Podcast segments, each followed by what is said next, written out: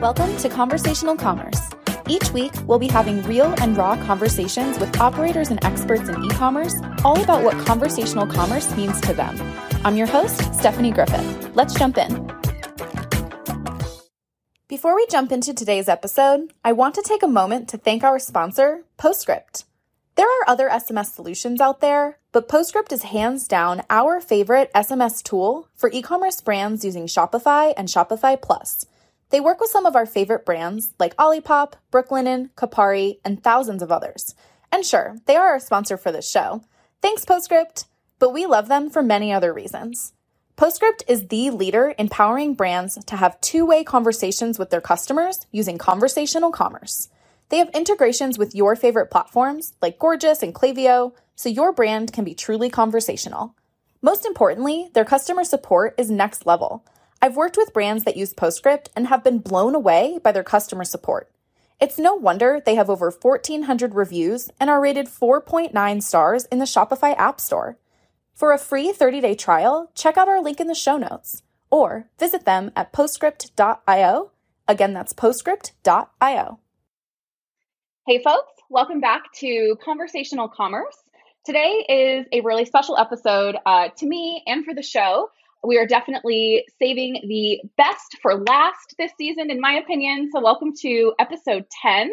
And I am so, so, so excited to introduce a longtime friend, mentor, um, and all around one of my favorite people, just in life, but also in in this wacky, wacky email world. Her name is Jen Capstraw. Some of you might know her as one of the co-founders of Women of Email, and she is also entering her 20th year as an expert in the email industry.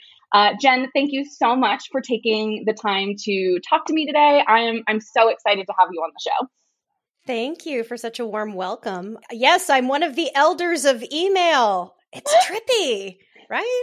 It's wild. It's wild. I've personally learned so much from you. I am sure I am not uh, the only one. So, again, so honored to have you on the show and can't wait to start unpacking your many years of not just email experience, but obviously marketing experience. And something we do love to kick it off with on the show, as we're called conversational commerce, is I want to get your personal kind of take on when you hear conversational commerce, what does it mean to you?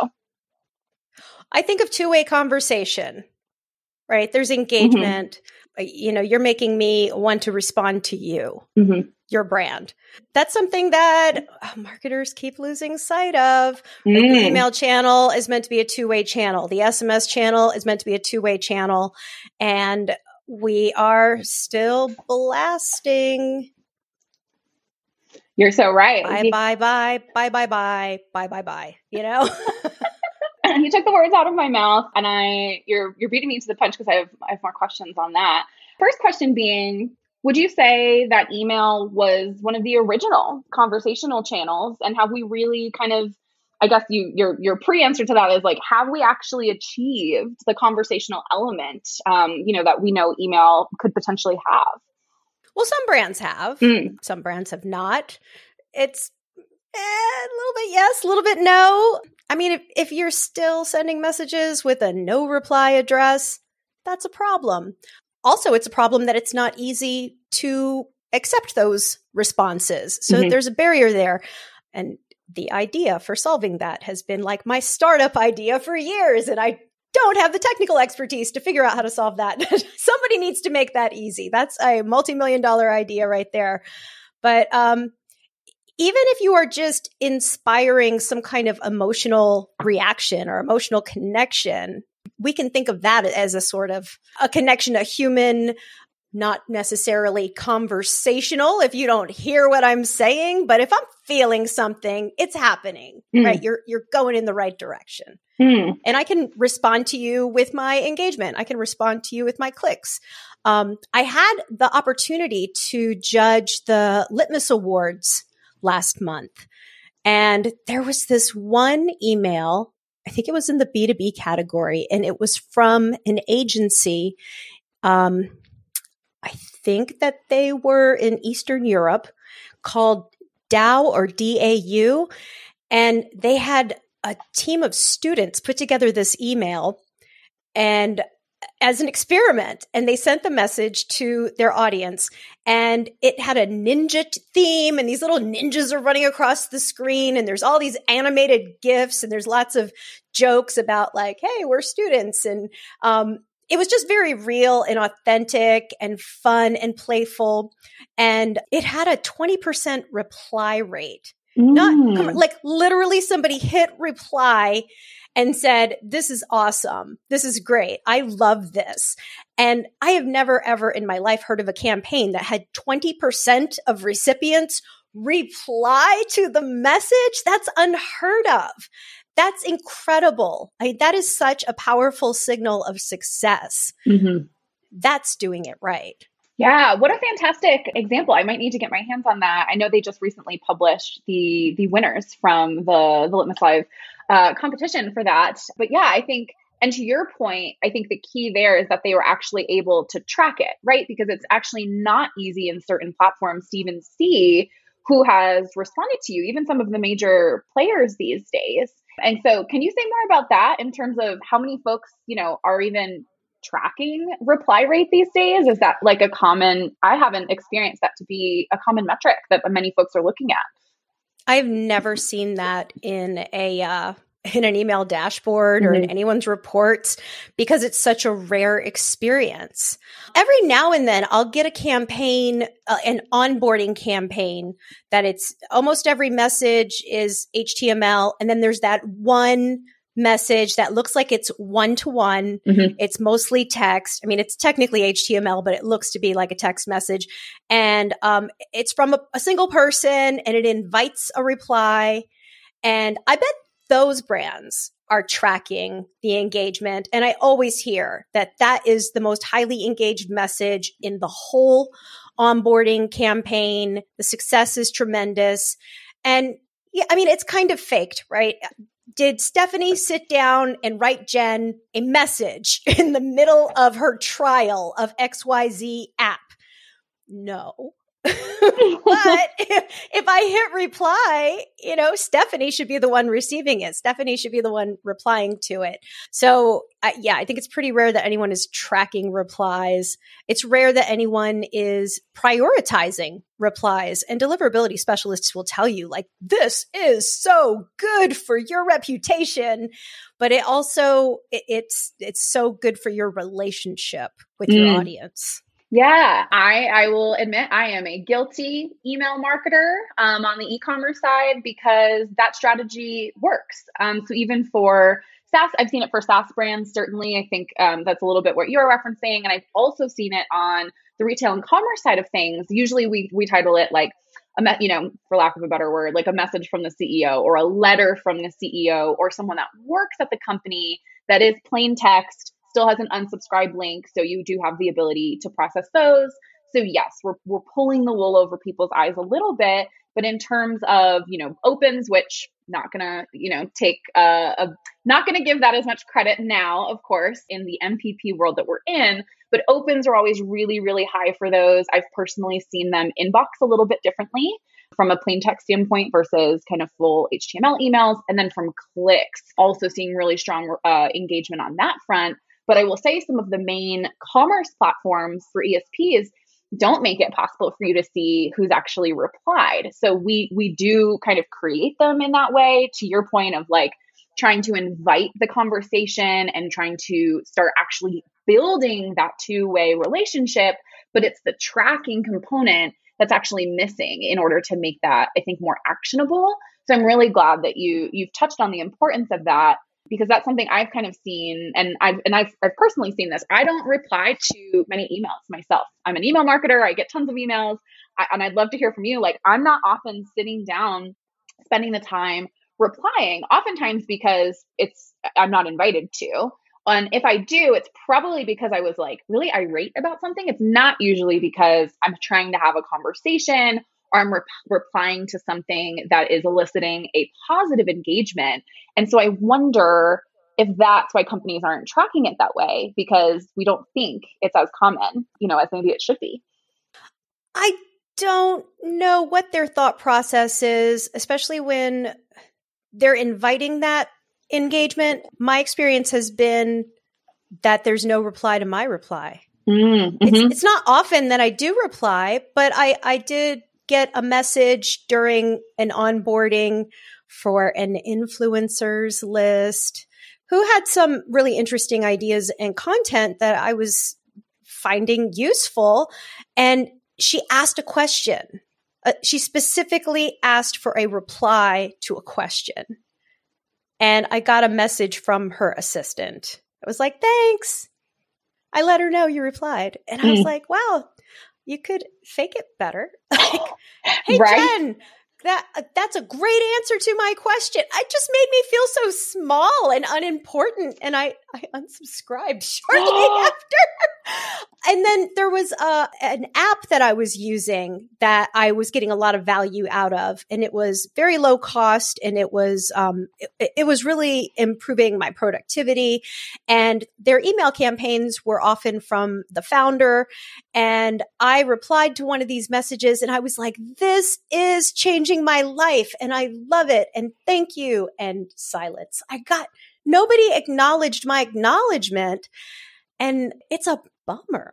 Yeah, I agree. It's such a bummer. I think so. There's two things on that. That theme has come up a couple of times on the show of like recognizing that we are trying to, you know, shift into this bi directional relationship. Historically, there's been brand building, there's been relationship building. And I know that's something you and I are incredibly passionate about the email side and on the marketing side. Like that's what we are striving for, but it has been brands kind of disseminating down and it hasn't been two way. So I think our goal is to transition again to that more two way, bi directional relationship. But if you don't have the mechanisms in place or even kind of the the desire to like honor that, it feels shitty. So like consumers want to feel special. Like they want to feel like people. They want to know that there's people behind the brands and that we're going to be treated like real people too. So like if you send an email and you're like, "Hey, I love the content you're putting out," or like, "Gosh, this app is life changing." The bare minimum would be to have like folks in the, you know, customer experience team or preferably, you know, the leader of that influencer distro ready to reply or even having a canned response that's better than like oh, my assistant got it, you know, thanks, like we'll pass it along. Because the the second point I want to make on this is just because it was it was personalized to you, that didn't actually feel personal. And that's something I have have harped on quite a bit on this show because I think it comes up in email a lot. We can say, "Hey, we pulled in the first name," or you know, "Yeah, it went to Jen." But did that did that experience actually feel personal to you when you got the response from that recipient, or I'm sorry, the assistant? Exactly. And there's not any kind of easy solution for routing this stuff. Mm-hmm. Yeah. I know it's a challenge. And I think, but I think to your point, I think the brands that are doing it well are the ones that are prioritizing that. And we've talked to some independent operators and founders on the show and, and other brands too. And it, it does seem to be the only way you kind of get over that hurdle is if it's prioritized like as a core kind of building block of the brand and of the ethos in terms of their values. So we talked to Eli Weiss from Olipop, big fan of him and how he kind of manages customer experience over there. And he talked a lot about the importance of like empowering the team, empowering the customer experience team to kind of like break, forget the script, like go off script, forget the canned responses, like look for those meaningful moments and those conversations that are just waiting to kind of happen and then have them. Like don't say we as the brand, say I. Say, like, you know, something goes wrong, say I'm sorry. Or if there's something really positive, you know, build that personal kind of interaction. And I think we're only just kind of scratching the surface on brands actually doing that. Um, but I'd love to hear more from you kind of on, I guess, the, the evolution of that over, you know, the last 20 years. So through, you know, Oh, do you have something you want to say before we jump yeah, in? Well, yeah. While, while we, we were talking, I'm yeah. looking through some old decks because mm-hmm. I thought of an email that a friend forwarded to me mm. a couple of years ago. Yeah. Okay, so when people who have nothing to do with digital marketing talk about email marketing, mm-hmm. my ears perk up and I'm like, oh, tell me more." And this is like an acquaintance who sent me this email is a friend of my sister's and his girlfriend received an email and they thought it was so great that they had a conversation about it and he thought of me and he forwarded it to me. He like sent me a message on Facebook. He's like, send me your email address. I want to send you this email because you care about email and we cared about this email and we're attorneys. We don't know anything about email. Bless this man. he, he's terrific. Um, my sister has great taste in friends. So his girlfriend uh, is a customer of Thrive Market. Hmm. Something mm. happened with the order. Um, and so she had to engage with uh, someone at the help desk or customer support or whatever you call that when it's brand side uh, troubleshooting. And she worked with somebody named Stephanie and she received the follow up email like, how did things go with Stephanie? And what was great about the email was that it told you a little bit about Stephanie. It's uh, Stephanie with an F. She love, and I'm looking at it right now. Her favorite Thrive Market product is collagen peptides in her cup of coffee every morning. I don't know what that means, but I love that I know that about Stephanie, right? It made her human. There was an opportunity to rate the engagement that you had with Stephanie. You could um, fill out a little form and explain why you rated Stephanie this way. And then you had the option to choose a gift for Stephanie. If you think Stephanie did a great job, then what do you think we should do for Stephanie? Should we buy her some wine or some movie tickets or a day at the spa? And I loved this. And at the time, I was able to figure out the solution that Thrive used for this. It wasn't sent through their ESP, mm. it was like a separate kind of a customer satisfaction platform. And I thought I had the logo here on my slide deck, and I don't. And I hate that I can't give this company a plug because I thought this was pretty amazing. That is incredible. Yeah. And if you think of it, we can, I mean, definitely let me know. Well, I contacted the company when I figured it out, when I pieced it together, because I like I went into the code and was like, "Who are these people? I need to know more about this," and asked them permission if I could talk about them. But this was a couple of years ago, so the memory is slightly blurry now they were explaining that like they there are ways to take those replies and like route them into a slack channel where people can reply and and um you know th- put a jira ticket in or whatever needs to be done. They had the platform for it. So like this can't necessarily just be solved with your email service provider.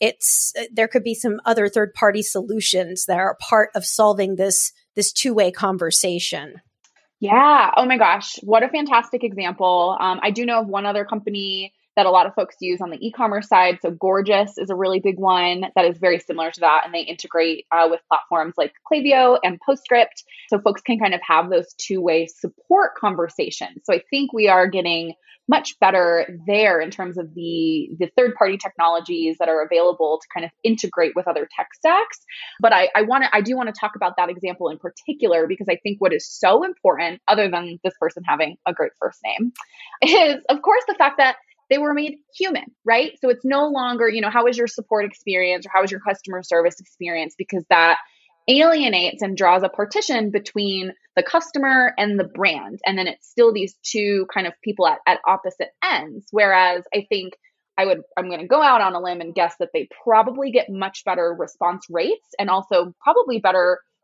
better overall feedback um, about these interactions. I bet there is a more positive sentiment because someone's not looking at that and just viewing them as like, a robot or like a live chat with like that you don't know anything about. Like when there's another another human on the other side of something, we typically soften ourselves a little bit more. It's easier to empathize, it's easier to relate, it's easier to view them as a person and not just a robot or a machine. And so I think that example is so beautiful. I'm so glad that you were able to find that and pull it up on the fly. I, I love your ability to do that because it's exactly. I found I found the company as well. It? Who is it?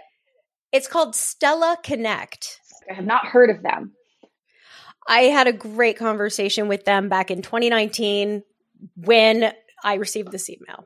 Amazing. Um, yeah, it's a little bit outside of my area of expertise, but um I loved it. It was so inspiring. Yeah, it is so inspiring. And I really like the component too of, you know, not just asking, you know, hey, how was your experience? Was your issue resolved? I'm sure some of those, you know, those main questions. But I love that they're putting it back on the the person that maybe had a, a support issue or whatever to say, hey, if you had an an above all excellent experience, like how can we reward this person for their good work? And I, I would imagine that that's that's real. I sure hope it is. And that's something we talked to to Eli Weiss about too. It's like we expect a lot of customer support um, agents customer you know experience folks i think we're really we're transitioning largely to the term customer experience because we are trying to create those memorable components so i really like that distinction but we we port we pay them poorly oftentimes those roles are entry level they're they're not glamorous you, you know you you have some of you've got your your front facing folks of the brand kind of fielding some of the harshest experiences and typically not rewarded, not empowered, um, and certainly not, you know, necessarily compensated at a level that they should be in order to provide world class service or provide those human experiences. And I think that we're we're hopefully starting to kind of see the transition there. And I love that really it does seem like email still is largely a main way that some of those conversations are coming to life. I think that is still probably a channel I use the most when I do need to, you know, form a complaint or go back and forth with someone. I'm, I'm working with like home insurance right now. That's all done through email. Like email is still there for those things and it can really make or break um, the experience in some of those in those situations. I love that example. We might have to get that from you so we can like tweet about it if you're able to share it. of course. Absolutely.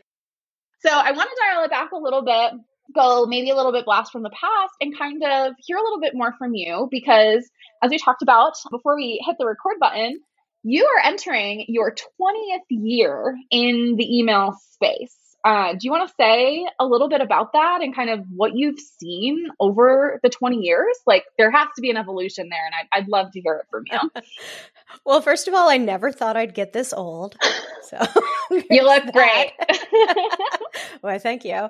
Um, marketing was a second career for me. So I had already had a whole career that uh, I pivoted away from. And I was trying to get into media relations, communications, uh, because I had a background in uh, broadcast journalism.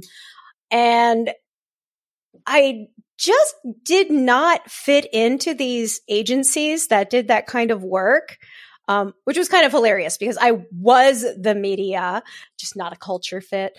And, and so I, I ended up in this communications marketing kind of role at a teeny tiny nonprofit in Huntersville, North Carolina. And I was wearing all the hats.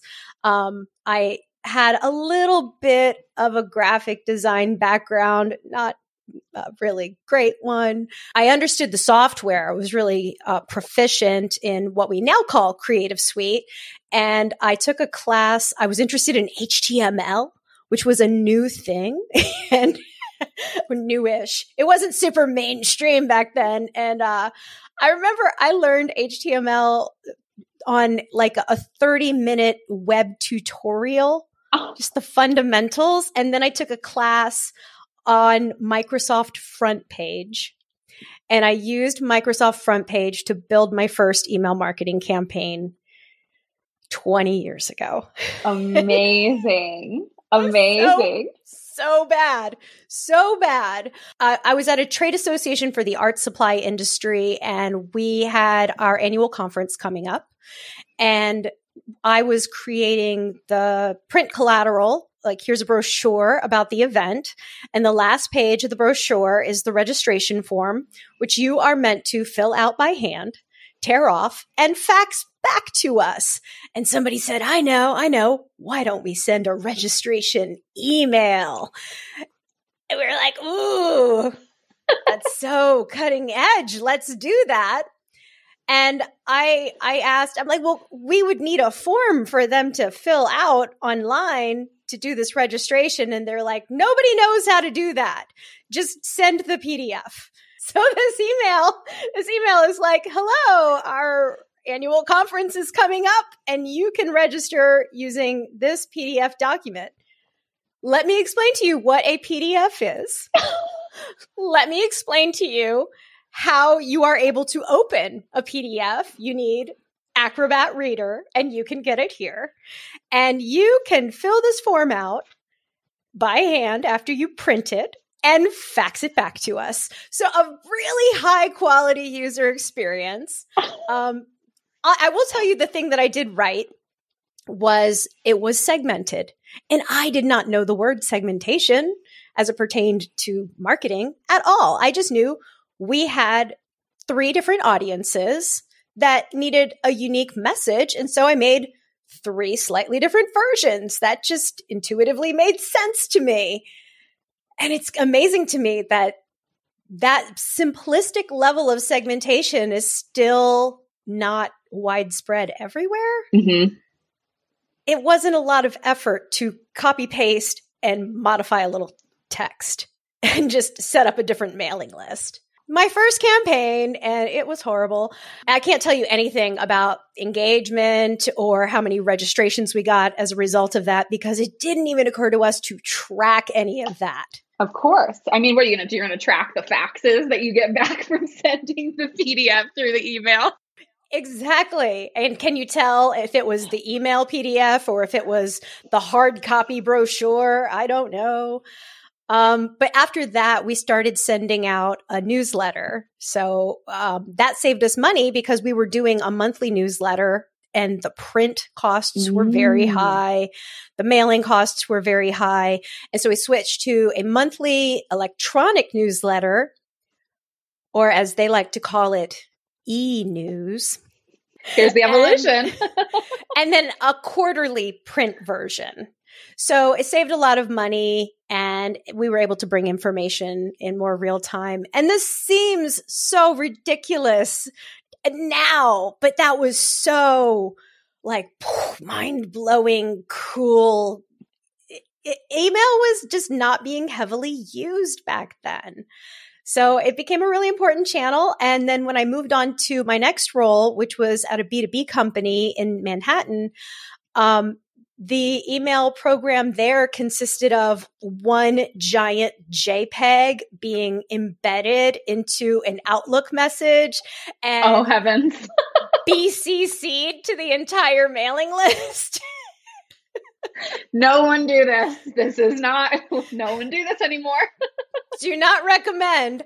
Uh, so that's what was happening when I got there. And I wasn't personally hands on touching the email at that moment in time.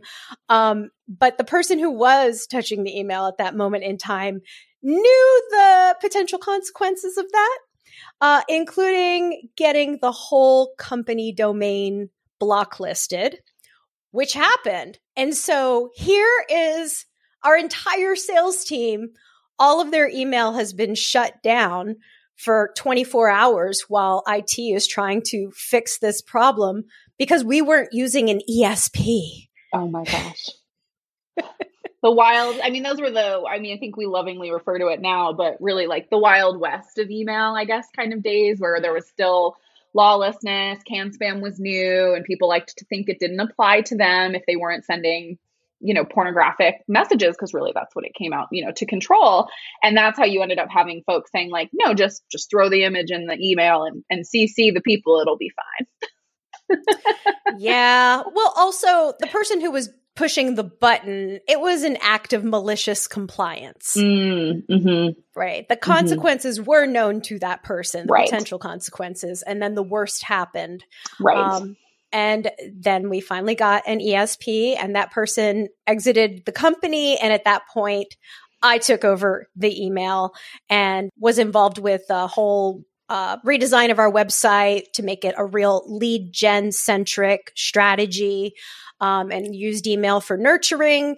And we estimated that we'd generate about a million dollars in marketing generated sales that year and instead it was 10 million.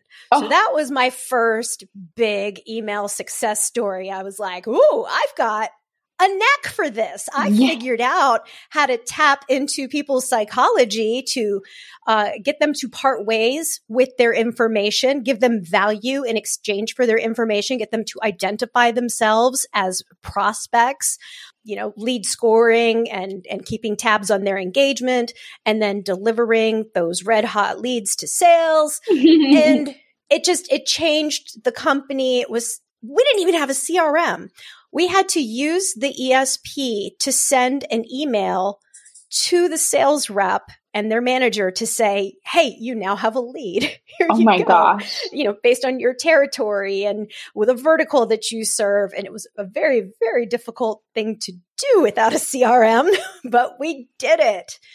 And then I said, I um, am underpaid for the very excellent work that I am doing here. And let's talk about this. And they said, no. Unfortunate that that's still. and that was the end of my B2B email career. we can laugh about it now because, I mean, for anyone that knows you, and of course, anyone tuning in, I mean, Jen is, I'm going to go ahead and, and this will be my first swear if I haven't sworn yet. Jen is an absolute boss bitch when it comes to email and knows not just a thing or two, but uh, 10 million things at least. And so we can laugh about that now. Um, but of course, you know there's elements of those of those things that still still happen. I've experienced unfortunate circumstances like that in my career that you know all too well and i'm just grateful that you no longer gave your talents to that company and you you went elsewhere. So thanks for that. I did and i eventually ended up in my first totally full-time email centric job at that point. I didn't know you could specialize in email. I had no idea. I got um, contacted by a recruiter and she's like, Do you know email? And I'm like, Yeah, yeah, I know some email. And she's like, I've got this email strategist job. Are you interested? And I was like, It's just email? She's like, Yes, it's just email. And I was like, All right, well, yeah, I'm open to a conversation. Let's talk about it. And I got the job offer and just threw myself into email. Like, I'm going to know everything about email.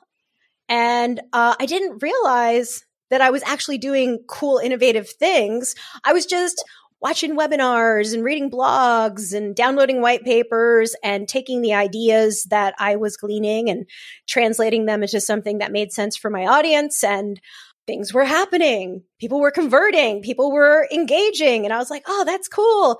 And it was at that point that I realized that kind of blindly following all of the advice that I was getting from the email pundits of the time uh, wasn't a great idea because. Mm. Sometimes I would follow these rules, these best practices, or uh, these tips, and I would have terrible outcomes. And when I applied some critical thinking to it, I could see why. And I'm like, why are these people the experts? They're giving bad advice, they're giving biased advice. They're not giving us a lot of context. Like we are suckers for data points. Like I did this and it produced this and you can do it too. And I'm like, oh, well, I've got to do this. Let me do this. And, and I'd go and do it and it'd be an absolute disaster. And I'm like, what happened? And so that's kind of when I started challenging what was out there and, I wrote an article one day about, hey, like I keep reading that this is a best practice, but I've decided to stop doing this best practice. And here are the reasons why. And I was working for this teeny tiny little niche agency in Paramus, New Jersey, right? And Litmus picked up my article and I was like, what? Wait, did I just say something that people care about? And I have been on that buck the best practice bandwagon ever since. I love that. And I'm, I'll go ahead and say it for you, but I can't take credit for this line. Um, but I, I do use it and I, I, I'll always give you credit for it. Is that because best practices are bullshit, Jen? They 100% are, Stephanie. and and I'd love to see other people in our industry challenge what we think we know. And I had uh, a great experience with that just a couple of weeks ago at the Inbox Expo conference in Valencia, Spain. Say more. Uh, Kate Creamer was there, and she's a legend. She's amazing. We've been throwing around the word empathy in marketing for years and years and years. You've got to have empathy for your audience. Be empathetic. Put yourself in their shoes. And the name of her session was Against Empathy in Email. And I was like, oh, coming in hot. I love it. I love that you are challenging this thing that we have just we've been holding as a truth for so long. And it's a concept that served us well. And now it's time to challenge it. And mm-hmm. she presented a new point of view. She presented um, psyche- psychology research. She also, I think, hand illustrated all of the slides, which was really amazing. That sounds like Kate. That. Yep, she's Any, been known anyone, to do that. yes, so she she's challenging me and things that I have said, and I love that. And I actually I I have a um, email strategy workshop that I present throughout the year at various events, and I invite the audience to challenge me. If you disagree with me, you know what? Throw up a hand, give me a shout, tell me about your personal experience because it is valid. And just because I'm up here on the stage doesn't mean I'm the end all be all. It doesn't mean I know everything. It sh- certainly doesn't mean I know your audience. You know your audience. And um, one size does not fit all. Mm. So, yeah. And, and I don't look to the people who came before me for inspiration and guidance. I'm looking to the up and coming generation of leaders who are coming in with fresh eyes and new ideas and a whole different point of view on the world. That's where the best ideas come from. Oh, I I love that and I so agree with you because I think through the show even I have found myself in that position of having to set aside my experience even which isn't isn't as deep and robust as yours. I'm probably coming up on the about the halfway point there of I think I'm entering the 10th. Yeah, I'll be about the 10th year next year, which is wild.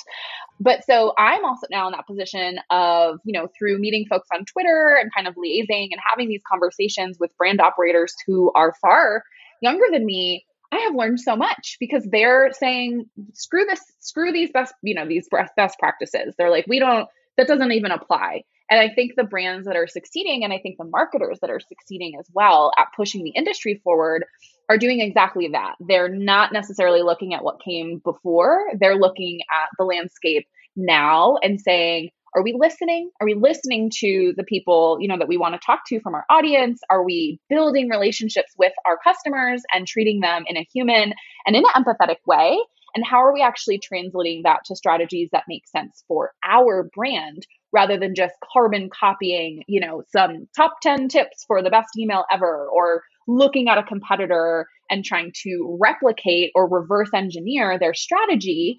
Um, because as you mentioned, oftentimes you can try that, but it doesn't always work that way. Someone, you know, can preach and say, this is the way, this is because it worked for us and it's the be all end all. And then you can say, okay, great, I guess that's what I should do. And then it flops and you have to sit down and, and start to critically think about why that might be. Um, and we've talked a little bit about that on the show too of the danger of brands just copying each other because it, it can become very easy to do that, I think, in email, but also in SMS. Uh, I think we saw a lot of that this year with SMS as it kind of took off as a new channel where brands are like, we don't know exactly how to do this, so we're just going to start doing what we're seeing everyone else do. And I don't think that that is the key. That is certainly not the solution to building those real and those authentic relationships um, and conversations with your end user. When I used to work for some major ESPs in like a strategy role, consulting with brands who were using those ESPs, the question I hated the most was, you know, what are our competitors doing? Mm. What are the cool companies in XYZ vertical doing? What's everyone else doing? And I would get so frustrated every time. And I'm like, I, I don't really care what they're doing. We don't want to follow the leader. We want to blaze the trail. So we need to talk about your objectives. We need to talk about your challenges. And then we will conceive of the ideas that will help achieve them. And we need some room to experiment and maybe fail, eh, but learn until we figure out what resonates and works.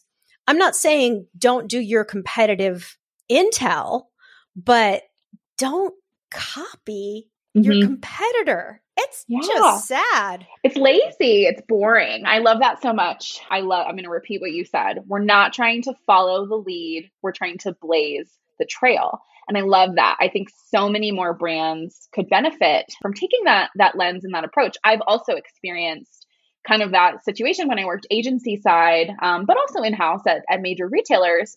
Of well, well, what are your other what are your other clients doing? You know, we how are their emails performing? How much revenue are they making? And it's like, why are you so if you're focused on that, you're focused on the wrong thing. And that might be actually why you're even having to ask those questions.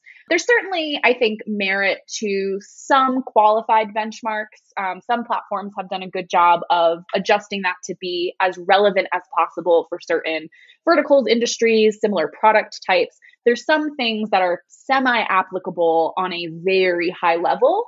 But ultimately, I stand with you on this, and I was liked by a lot of clients and maybe not everyone's favorite email strategist when I would say you need to focus on your own benchmarks. Like I am here to tell you if something is glaringly off track.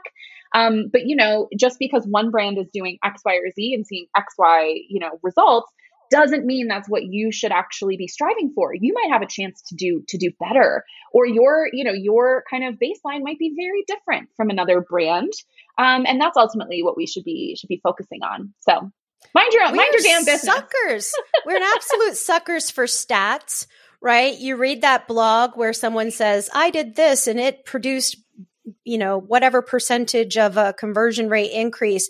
And so marketers are like, oh, okay. So if I do that, I will see the same result.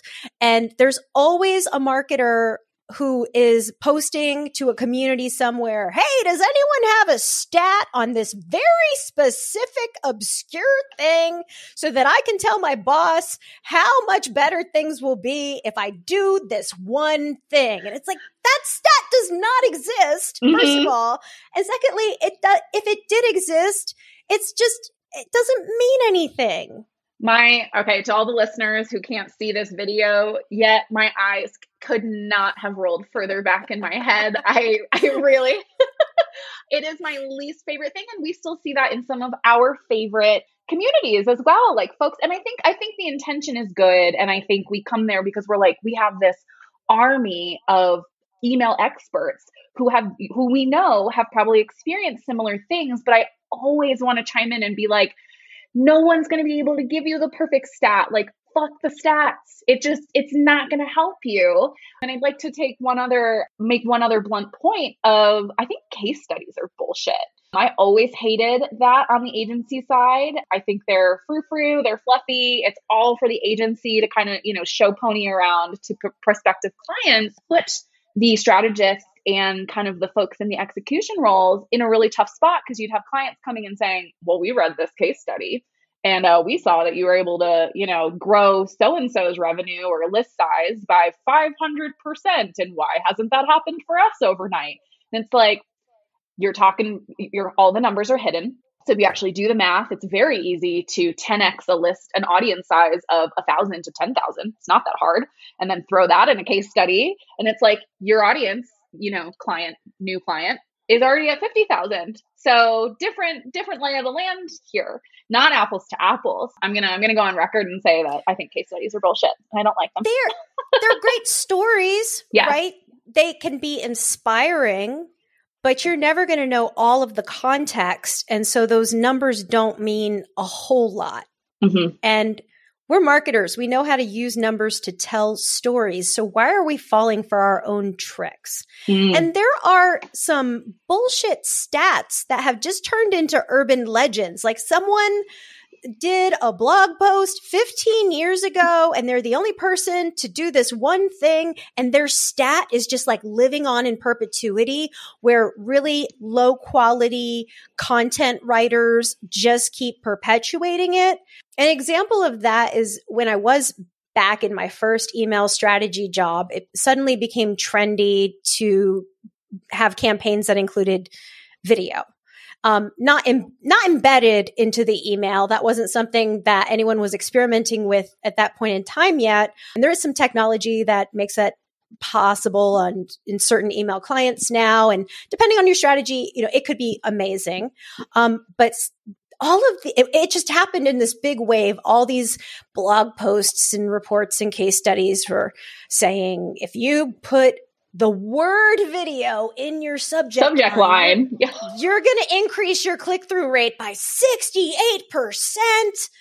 And uh, if you, you're just going to see so much more. Exa- and they all had these stats, stat after stat after stat, all the magical things that will happen if you start driving people to a landing page that had video content and you had a little um, image with like a little fake play button that actually takes you to the landing page. And I mean, just the word video. And so I start harassing my clients for video assets. What do you have? What do you have? Like, I can work this into your next campaign. Show me what you got. Like, what do you have that we can repurpose? We don't have to start from scratch. What do you have? Anything, any video will do. We just have to put the word video in the subject line. Yeah, how'd that work out? Oh my God, Stephanie. Performance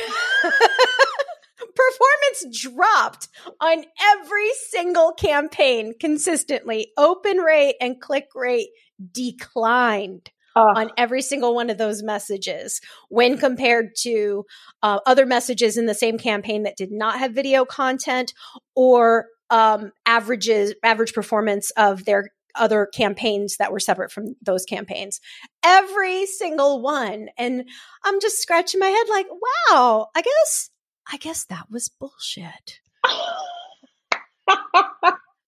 I wow. love it so much. I'm going to find. Thank you for sharing that failure, right? Like, I think it's so important to also like acknowledge, like, I, again, I've been guilty of doing the things that we think are mainstream. We've been told, you know, by those that come before or those who are really loud right now that this is the thing you should do, whether it's, you know, pressure from the industry or pressure from management to, to do the thing. And then you do it and you're like, this didn't do what it said it was going to do. So now let's have a real conversation about what actually might work better. And I agree with you. Oftentimes, those things, they might not be bullshit for certain people and certain strategies, right? Like if you take the general concept and translate it to in a way that's appropriate, that can be effective. But what is bullshit is kind of going in and thinking that it's like a silver bullet and it's guaranteed to work. It's like I love that because, especially on the video front, it's like imagine HBO, who does send out video content in their emails, which are still usually animated GIFs that look really good, but highly appropriate for them. I think it would almost be weird and absolutely asinine for a video streaming company like Netflix, HBO, Hulu to be throwing the word video in their subject line. It's like, no shit. Like, that's, I'm not going to look at that and be like, how groundbreaking a video streaming service has a video clip in the email like you don't say so you know i think it's it's it's it's one of those really wild circumstances and i'm sure for some folks it does work well. Um, but that singular stat is not what anyone should be tying their success to. We need to move away from those singular metrics Exactly. Just putting the word video in your subject line is not going to achieve this result. No. So it doesn't mean that there's anything wrong with video and email. It can be tremendously successful. And I've asked marketers, you know, I, have told them, you know, this sucked for me. Who did it not suck for? How did you use it? And one of the examples that someone told me about, uh, they were working in higher ed and they were uh, communicating with alumni alumni. I was in a sorority and we have been trained to say alumnae because that is the feminine plural version of alumni. Is that like alumni? Is there like an apostrophe or like an accent on one of the E's? yes, there's a bunch of oh accents. It's very French. No, there's no accents. but I make that mistake consistently because it was ingrained in my head as as a, uh, as a member of a sorority, which I'm my sorority sisters are very upset that I'm very anti Greek life in our modern era, but that is a conversation. Listen, um, for, unless, for something else. unless it's from the alumni region of France, it's just a cult. so so this um this email marketer who was communicating with alumni of a higher ed institution said we get incredible engagement on our campaigns where it's like an end of year video and it's photographs of all of the um, the new babies that alumni have had.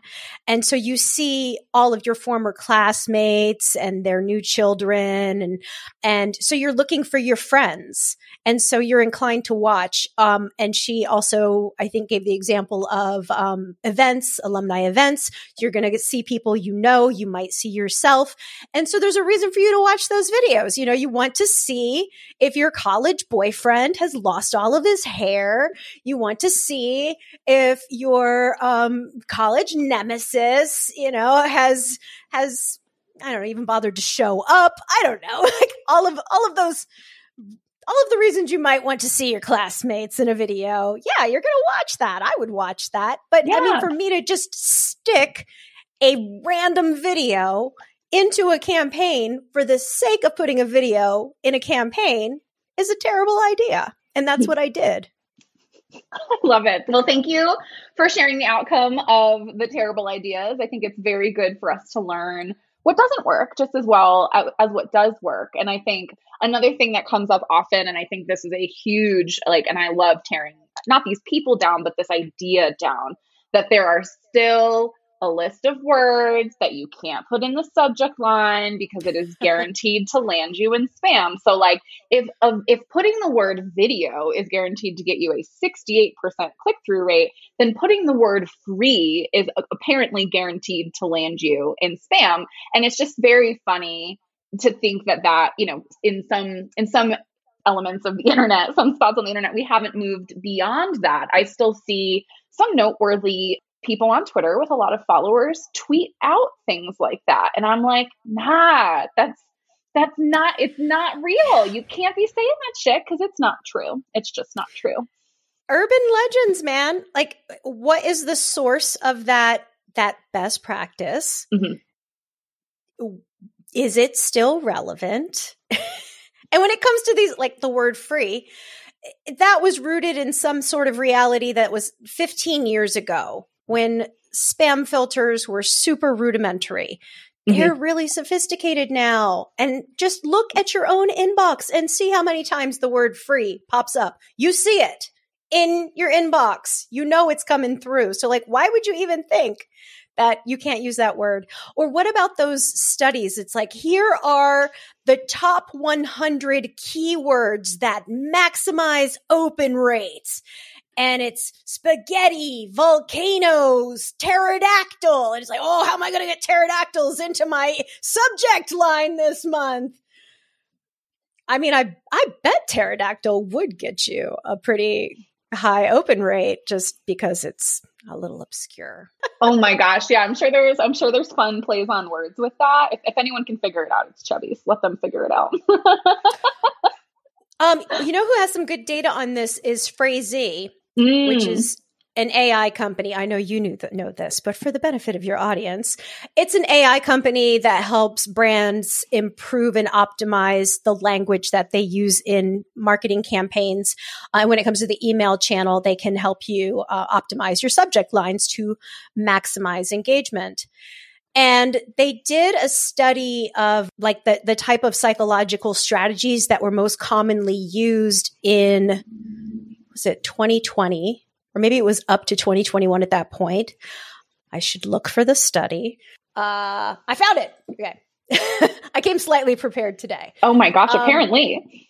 Okay, it was the emotions that were associated with high performing subject line copy uh, for 2021. Mm. And this was up to, I think the research was released in maybe like late October, early November. So up to that point in time. And the idea was like, this can prepare you for the peak holiday season. Here's what we've learned. And um, offbeatness, it does achieve an uptick in engagement. It can, but it's not number one. It's, and the options that they had were offbeatness, urgency, friendliness, curiosity, and directness. What was number and one? Directness. Mm. We've had enough of the games, right? Um, urgency and FOMO, marketers have destroyed it, right? Nobody believes it anymore. Um, the last sale ever until tomorrow and then we're going to send it five more times and then we're going to extend it again. Like yeah it's all bullshit. Curiosity has its place, and I wouldn't eliminate it completely, but when you compare curiosity against specificity, you often find that curiosity can produce a higher open rate, but poorer engagement beyond that point, whereas more specificity will people are self segmenting. And so open engagement might be a little lower, but there's a higher likelihood of them taking the journey that you want them to take beyond the point of open. Yeah, they're and more so, qualified, more qualified openers because they're they want they're expecting to tie the internal content to what they read about in the subject line and if there's that cohesion and it's clear and not misleading, you can expect them to kind of take that next step a little bit more. And I can't help but think that we have changed as a society over the last two years. We have been through collective trauma. The lens that we look at the world through has changed forever. And I don't want to play your silly marketing games. Just be direct with me. Just mm. be straight. Just deliver on the promise you make on this subject line. Um, Cut the bullshit. There's a theme here now. Probably the best subject line I got this year or last year for 2021 was from MeUndies. Are you a subscriber? I'm not. I have seen their emails in the past. Say more. Why? Why did you love it? Well, I, I mean, like I had to get my Grogu underpants because I'm nerdy like that. But I got this email, and the subject line was "corgi butts inside." Perfect. Say no and more. Guess guess what was in that email? Corgi butts corgi butts, animated gifs, and corgi butts. I mean, they delivered. They made me a promise and they delivered directness for the win. And it was still fun. It was still fun because I want like anyone that's on, you know, even on the B2B side, I think we hear that oftentimes, or even brands that are commerce based that are more serious thinking like well we couldn't put that in you know in the subject line. We can't have that much fun. You can put damn corgi butts in your subject line as long as you follow through and put the corgi butts in the email and those things will do well. First of all who doesn't like fluffy corgi butts? I mean you are not my people if you don't. But also like it's again it's that cohesion element of you said you said one thing go ahead and deliver on it. So, yes, this is a delightful and a hilarious example that some brands can pull off well, but I think the ethos of that makes a lot of sense. Like, people are tired um, of being jerked around, um, people are tired of having to kind of critique and theorize what different subject lines mean, let alone various marketing messages. It's like our brains are fatigued for various reasons. Like the last thing we need in our very cluttered inboxes but also now, even on the SMS side, new marketing channels is to have to kind of like play this game of figuring out what a brand is trying to say. It's like if, if I don't understand the joke, if I don't understand the content, if I don't know what you're saying in like two, maybe three seconds, I'm out. You're not going to get my, you know, positive or negative interaction. You're just not going to get an interaction from me at all. And I think that's where we're at is people are looking for those real interactions that actually mean something to them. I think you you mentioned this very very early in the episode of conversations don't just have to be something where someone replies. It can also come through in eliciting a real reaction, a real emotion in that person because that's still kind of building that connection. Um, and I really love that. I think that's beautiful because I think something we've talked about a lot on the show is that concept of like conversational commerce is meant to be two way. But I, I actually think in some capacities it might not have to be. If you're still listening and you're delivering experiences and you're delivering content and you're delivering messages that are landing for your audience and they're they're creating those those positive emotional reactions, I think that's conversational too. And so I, I really I like that you've brought up both of those points. I'd, I'd agree. It's uh, positive sentiment is more important than ever before, um, and that's something else that Phrasee has been studying. They uh, did some kind of a survey of consumers and and asked them like, what is your likelihood to buy from a brand that has really pushed negative emotions on you versus positive emotions? And I've got the stats here. 68% of consumers would not buy from brands using negative emotions, but 69% of consumers would buy from brands using positive emotions. And mm. so those cheap tricks, bait and switch, you know, fake friendly froms and fake, fake forwards. Mm-hmm. Uh, oh, the, yeah, the fake forward where it's like, Oh, hey, what do you think about this idea for a sale, Joe? Oh, I think it's great. Our audience is going to love this. Oh, they make me they cringe. It's so the cringy. Worst. I do keep hearing from marketers that those are still landing, they are still performing, but that they also o- always get some complaints, mm-hmm. and so there's a level of risk associated. Like if you if if I receive a message like that, it makes me feel pukey, right? Like, oh, yeah, come on, this, this the, is ridiculous it's the short term ROI. And that's something we've talked about on, on the show too of, yeah, you can send the full blast email if you want to make up more money. It's going to reach more people. You're going to see more unsubscribes. There's definitely counter you know balancing that happens when you when you use these strategies but there there's a, that immediate uptick that some brands can see and ultimately prioritize I've certainly worked for organizations where management was only focused on the immediate now short term KPI and ROI and not focused on long term brand erosion, long term, you know, poor, like negative sentiments that kind of come with that, and ultimate long term loss and churn of that audience because it's like, all right, yeah, you got, you know, a handful of your folks to engage with that. Maybe it did land, maybe they thought it was funny. But then you also drove some potentially loyal people away that you're not likely to get back because you left that really sour taste in their mouth with a cringy strategy. Um, and so I, I, I really hope marketers and brands everywhere kind of focus on that long term element, not just the immediate, you know, what can we send right now uh, to, to drive that. Yeah, the cheap tricks to beef up your you know, you know, your open rate, like, oh, look, I tricked you into opening this. Look at this, boss. I'm, look at this big popping engagement. Yay, me. Uh, but what did that actually mean in the end? Right? Did right. you maximize your customer lifetime value? Did you increase loyalty?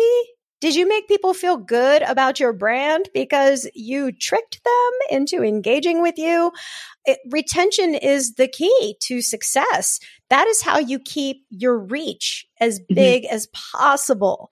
And you should be doing everything in your power to be to maximize the size of your list with quality, not garbage subscribers. Size matters like, a little bit. To, to keep it large and healthy and to not compromise that because there's a correlation then to your bottom line. If you're reaching more people, you're going to make more money. Right. It's logical, but you don't want to risk, uh, you know, compromising the, the long-term success. I absolutely agree with you there.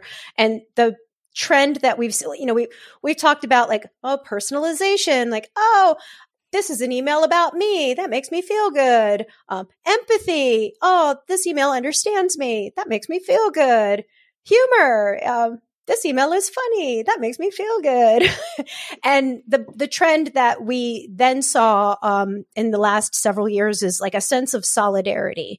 So mm. brands that have a philanthropic angle or have taken a strong stance on social and political issues. Um, all of that ties into like, oh, we agree on this. We both think this is important. That makes me feel good. Mm. Um, and I would lump dogs into that category.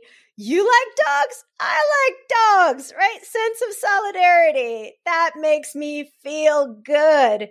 So you don't necessarily have to touch these hot button issues to create that feeling of sameness. Mm. Um, although you do see a lot of it lately, it is risky and brands are very, very afraid of saying the wrong thing these days as they should be because sometimes they are screwing it up. Yeah, I want to I want to say two quick things because what I think I'm hearing you say is that cheap tricks are not conversational right? Like we wouldn't tolerate that in real life. And Val had a, we talked to Val Geisler on an episode, and she was pretty great about talking about, you know, if we just pause and think about some of the things we do as marketers and then translate that into a real life, you know, interaction, it wouldn't land. Um, like you wouldn't chase someone someone around as a giant pop up and like get in their face when they're trying to shop through a store. It's like give me the X, like leave me alone. Like some of those silly things where it's like we do it online and we we harness those cheap tricks for for whatever reason because we think it'll give us those those quick wins um, but they're actually you know hurting things long term and they're not conversational what i think i'm also hearing you say is that solidarity community unity on certain sentiments and topics is conversational right like political and social justice elements i think I, I, know you've talked about this, and I, I, I, I'm, I'm curious if you have more to say on how brands kind of inserted themselves into the conversations that were already happening. Right? I think it was it was a make or break time where a lot of brands um, needed to take a stance, um, positive or negative, and they they chose that. And by doing so, I think that created a conversation um, with their audiences that were either positive or negative. Well, those conversations are not always happening necessarily in a reply to an email or in a reply to an SMS. The most powerful ways that our audiences are communicating with us is on social media. Mm-hmm. And they will let it rip mm-hmm. when they disagree with you. Um, and a great example of this would be uh, summer 2020. There were marches around the world uh, in support of Black Lives Matter. And so a lot of brands started expressing support for that movement. Whereas a year earlier, 2019 and earlier, I did a search of my own inbox. Who actually used the phrase Black Lives Matter in my inbox 2019 or earlier? One brand. Mm. And it is the brand that has been probably the most visibly political over the last five, six years, and it's Penzeys Spices. Yeah. 2020, my inbox is blowing up with these messages. Most of those campaigns were actually very thoughtful and well done because they um, expressed humility, right? We have not been doing the right thing. We recognize our role in being part of the problem. They were specific in uh, the ways that they were changing to address issues in America and be a part of positive change. And they shared information on how you, the recipient of the message, could also support change. Mm-hmm. And I was impressed by the quality of those campaigns.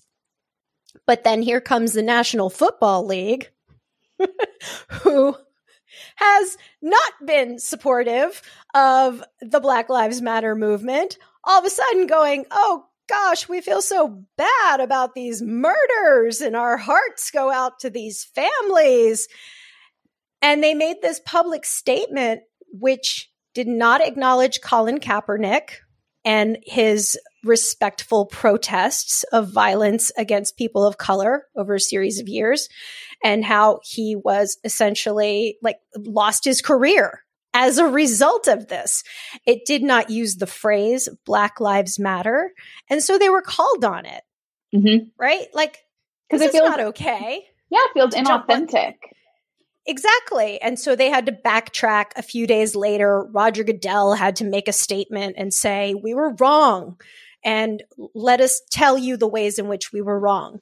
Now, fun fact about the National Football League I briefly worked for the NFL Alumni Association, which at the time I worked there was an advocacy organization for retired players. And we were operating on a, um, a loan from the league. And so I worked pretty closely with some very important people at the NFL.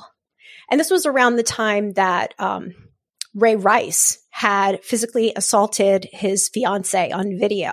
Mm-hmm. And there was outrage when this video started making the rounds and the, the, league was silent until there was outrage. And then they were like, oh, beating up women is wrong.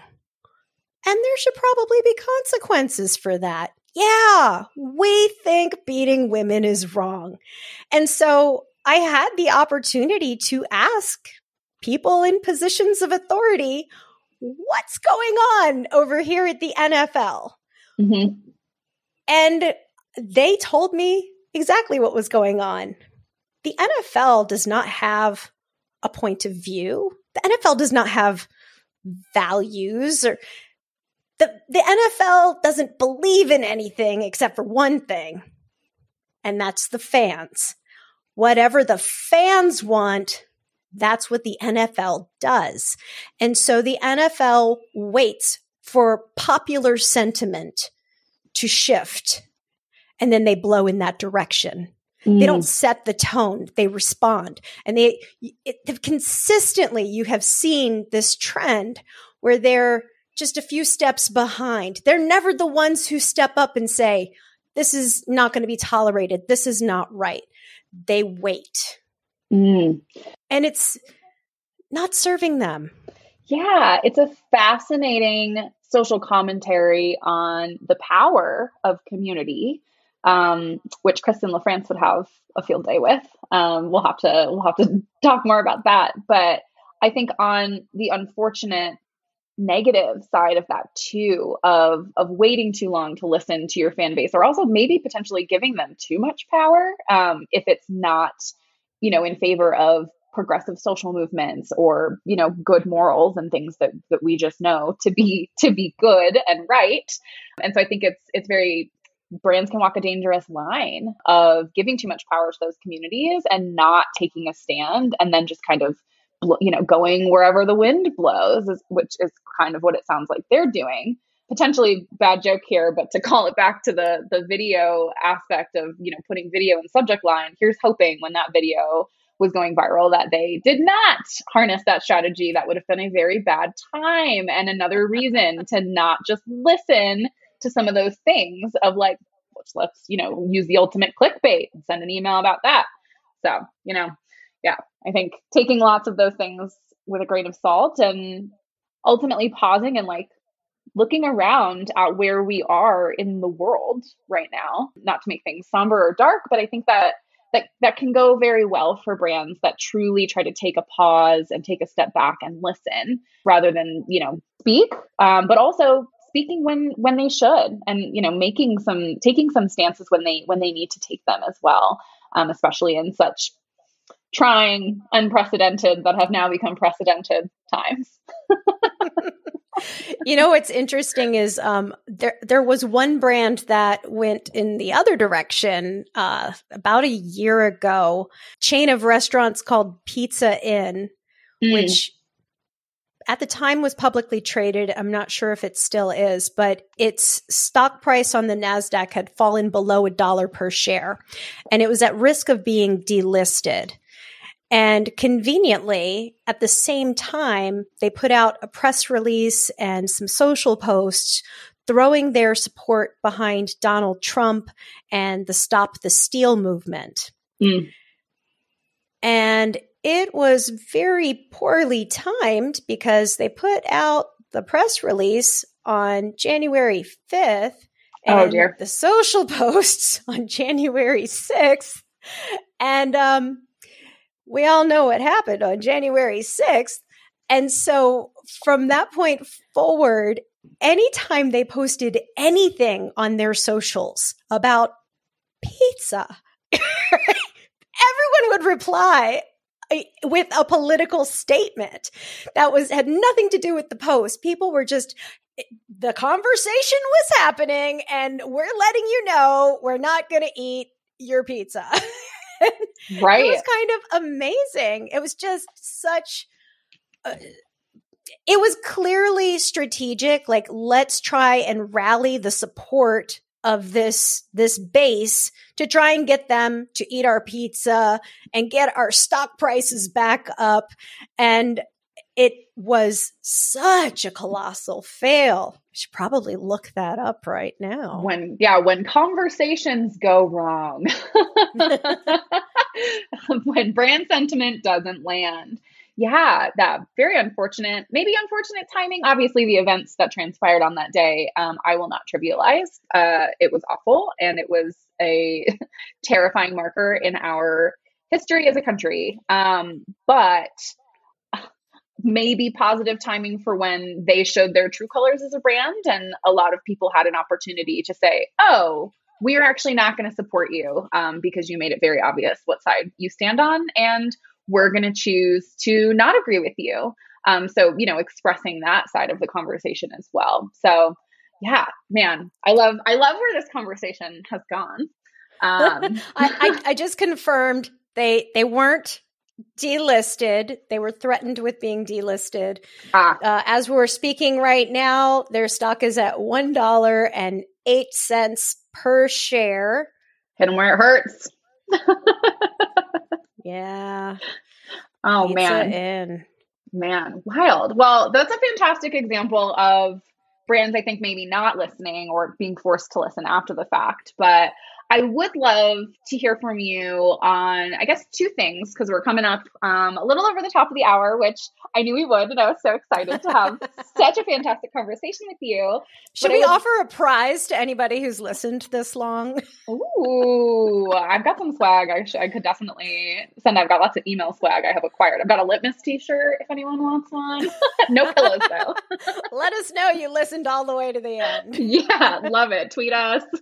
we will. We'll ask oh, we should ask some like we can find a way to like tweet and ask like a follow-up question of like if you listened you'll know the answer to this. We'll think of one it'd be good. I am curious to hear from you on kind of what are your predictions for the future? I've always respected the ones you've had and but specifically on where do you think conversational commerce is kind of heading?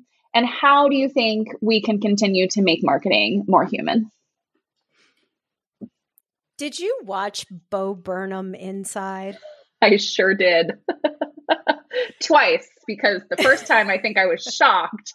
And then the second time, I'm pretty sure I cried. well, he had that whole bit where he was like a, a brand strategist. Yeah. And he's like, you know, you need to let the world know, T. Rowe Price, that you're not racist in theory. The question isn't whether you care about our products. The question is whether you're going to join us in the fight against Lyme disease. And so he's like poking fun at these values based messages and these political and social centric messages. And I felt like he had just t- taken a dagger and kind of poked me in the heart and given it a little bit of a twist because this is something that I'm passionate about and that I talk about. And he's, he's laughing at it. And oh, it's good satire yeah. though. It's I, good. I mean, it was, it was true. It was absolutely true. And so I think the lesson is that our audience is so much smarter than ever before. They're more informed than ever before. They are more passionate about what's happening in this world than they have ever been before. And you can't screw with them. You can't play games with them. You can't trick them. Manipulation ultimately will fail. And so that's why we saw in that study from Phrasee that directness for the win. That's the trend right now. Um, being a transparent organization because you will be called out right? There's this big movement for brands to brag about their employee culture. Well it's gonna get out if you're lying right. it is risky to try and pretend like you are doing it right I have right. worked for those companies and they have, there was one, and I won't even name them, but they came under fire on social media because they put up a post about top tips for women when negotiating their salaries. And a lot of former women of the organization uh, that saw that post on social media were like, this is really ironic because you didn't pay me adequately. And then when I tried to negotiate, or, or I was actually already employed and I tried to raise my concerns around my salary, you know, you you told me I was being greedy, or you didn't you you there was no negotiation. And then I also found out that my male counterparts were significantly overpaid for the same roles, the same work. And so that was one of those moments where that that company liked to claim that they were in support of these things and you know outwardly bragged about their their tips and their their resources for women in this industry and did not walk that walk internally. And it definitely you know, were there long-standing repercussions? No, but it did make its way up to leadership, and you know, there were some alarm bells uh, internally because it was glaringly obvious that there was a mismatch on what they were posting on social media and how they actually operated um, internally. I feel like brands now you have a, a social obligation, right, with with great power in this world, which brands have, and the executive leadership of those brands and all the money that they're making you now have an obligation to the world that you live in to make it a better place. And you need to have the humility to say, we're not perfect. Mm-hmm. And if we don't see that transparency, then it, it's harmful to brands. Right now, like loyalty is at such high risk. Consumers have so many options and it really just takes one negative interaction for them to bounce. So get it together, people, right? You, yeah. You're not going to trick anyone. You just have to be transparent and wholesome and good, mm-hmm. you know? I love that. And I think something that we've learned, I think we're learning as marketers, as consumers, and as people in this world right now is that we are, or maybe brands need to recognize that we're not that different, right? Like we as marketers are the same folks that make up the brands that we are consuming from and interacting and want to have those positive sentiments towards and want to build those positive relationships with.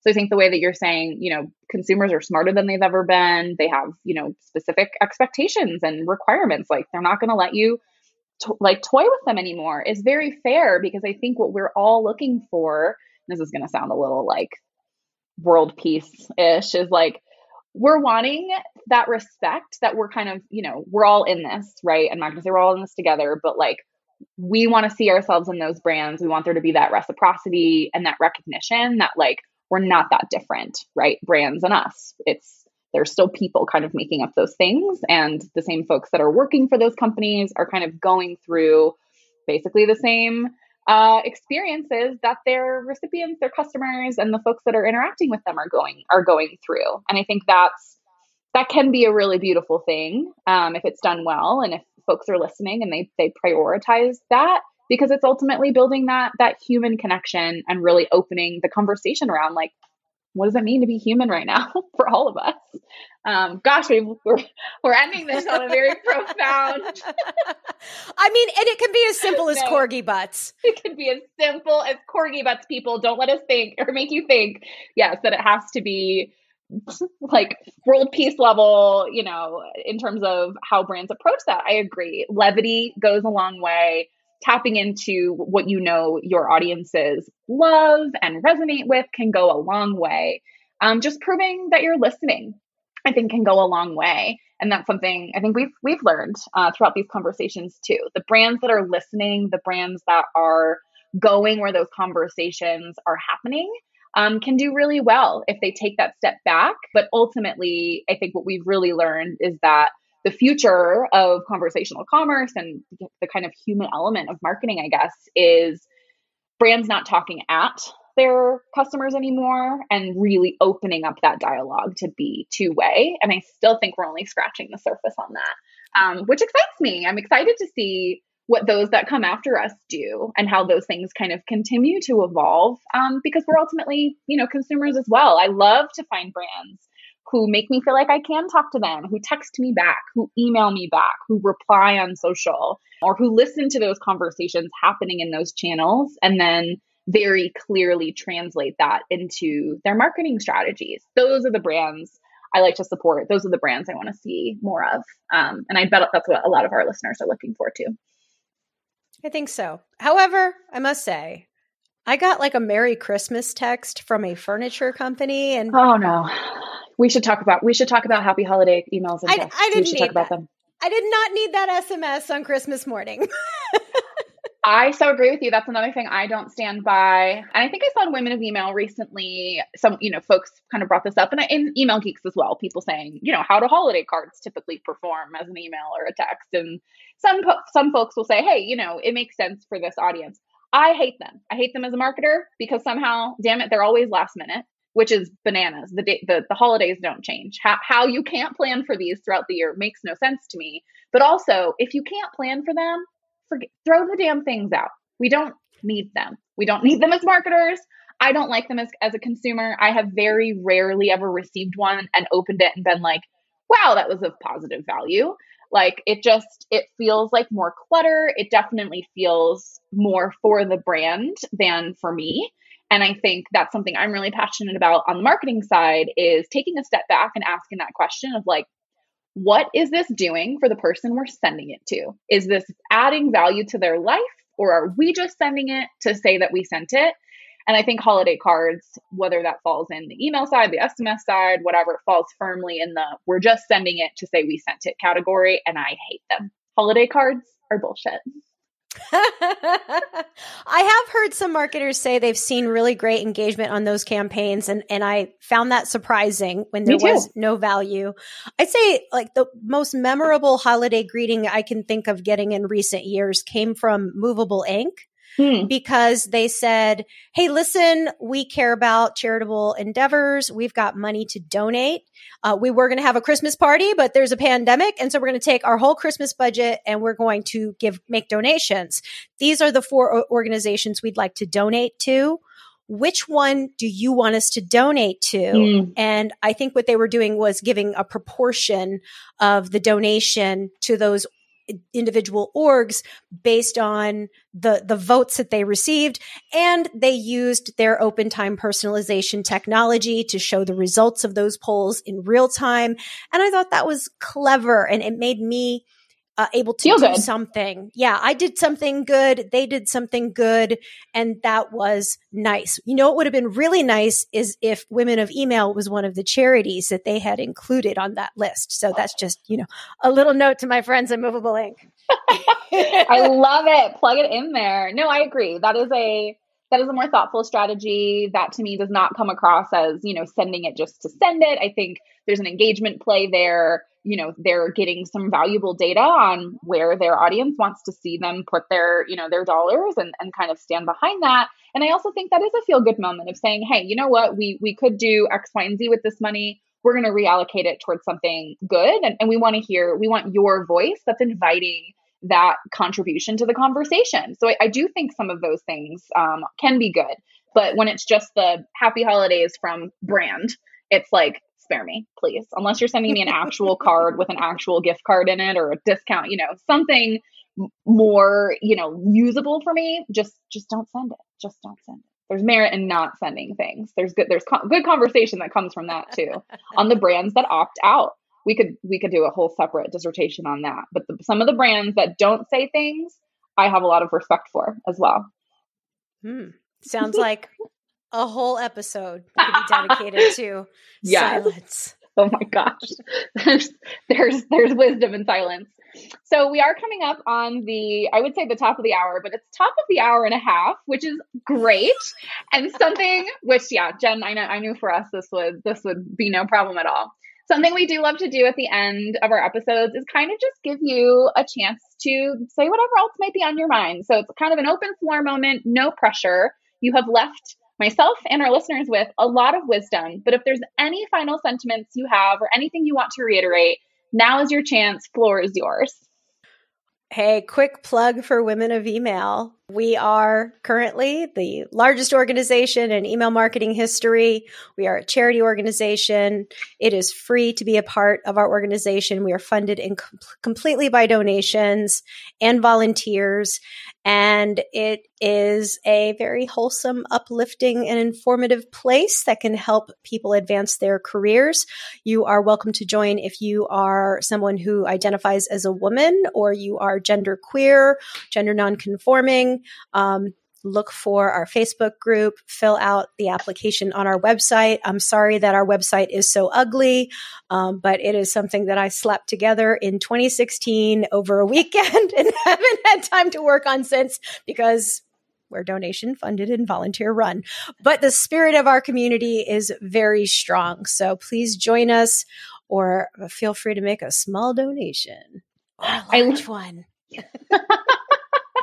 Um, it's women of email, not women of websites. So, not here to judge on the website front. Um, and I'll echo that. I fully stand behind Women of Email. Um, and this this is this is not our sponsor for the show, but I would not be here doing what I'm doing truly without Women of Email and knowing Jen throughout my career.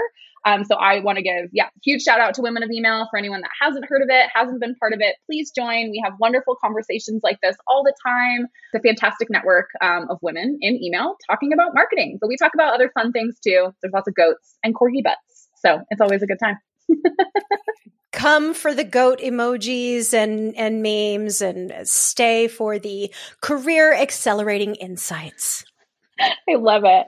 Jen, obviously I know where to find you. I'm I'm grateful that I have your personal contact information, which I will keep to myself. But if our listeners want to find you or find out more about Women of Email, where can they follow you on social? Where are those channels that you're you're hanging out and, and having those conversations?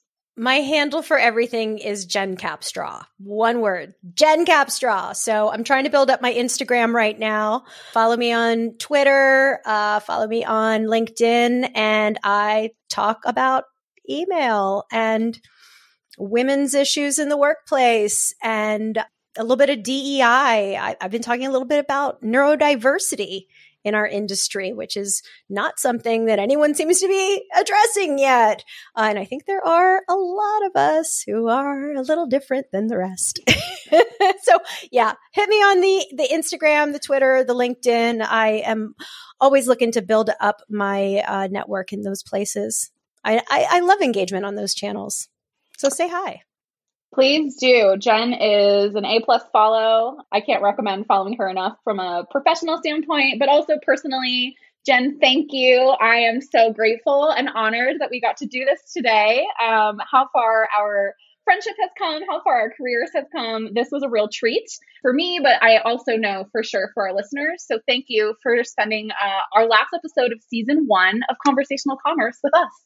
Thank you and congratulations on your first season. You are making shit happen. I'm so proud of you. I love it. Yeah, folks, stay tuned for more. These won't be this won't be the last conversation we have. Um, definitely more to come. But yeah, follow us on Twitter at ConvoCommPod. Stay tuned for what's next. As we wrap up today's episode, another shout out to our sponsor, Postscript, the leader in SMS marketing for Shopify and Shopify Plus brands. If you're not already using Postscript, be sure to check out their free 30 day trial. That's right, 30 full days, an entire calendar month for free. We've heard some brands have made over $100,000 during their free trial, so don't sleep on this. For your 30 day free trial, check out the link in our show notes or visit postscript.io. Again, that's postscript.io to start your free trial today.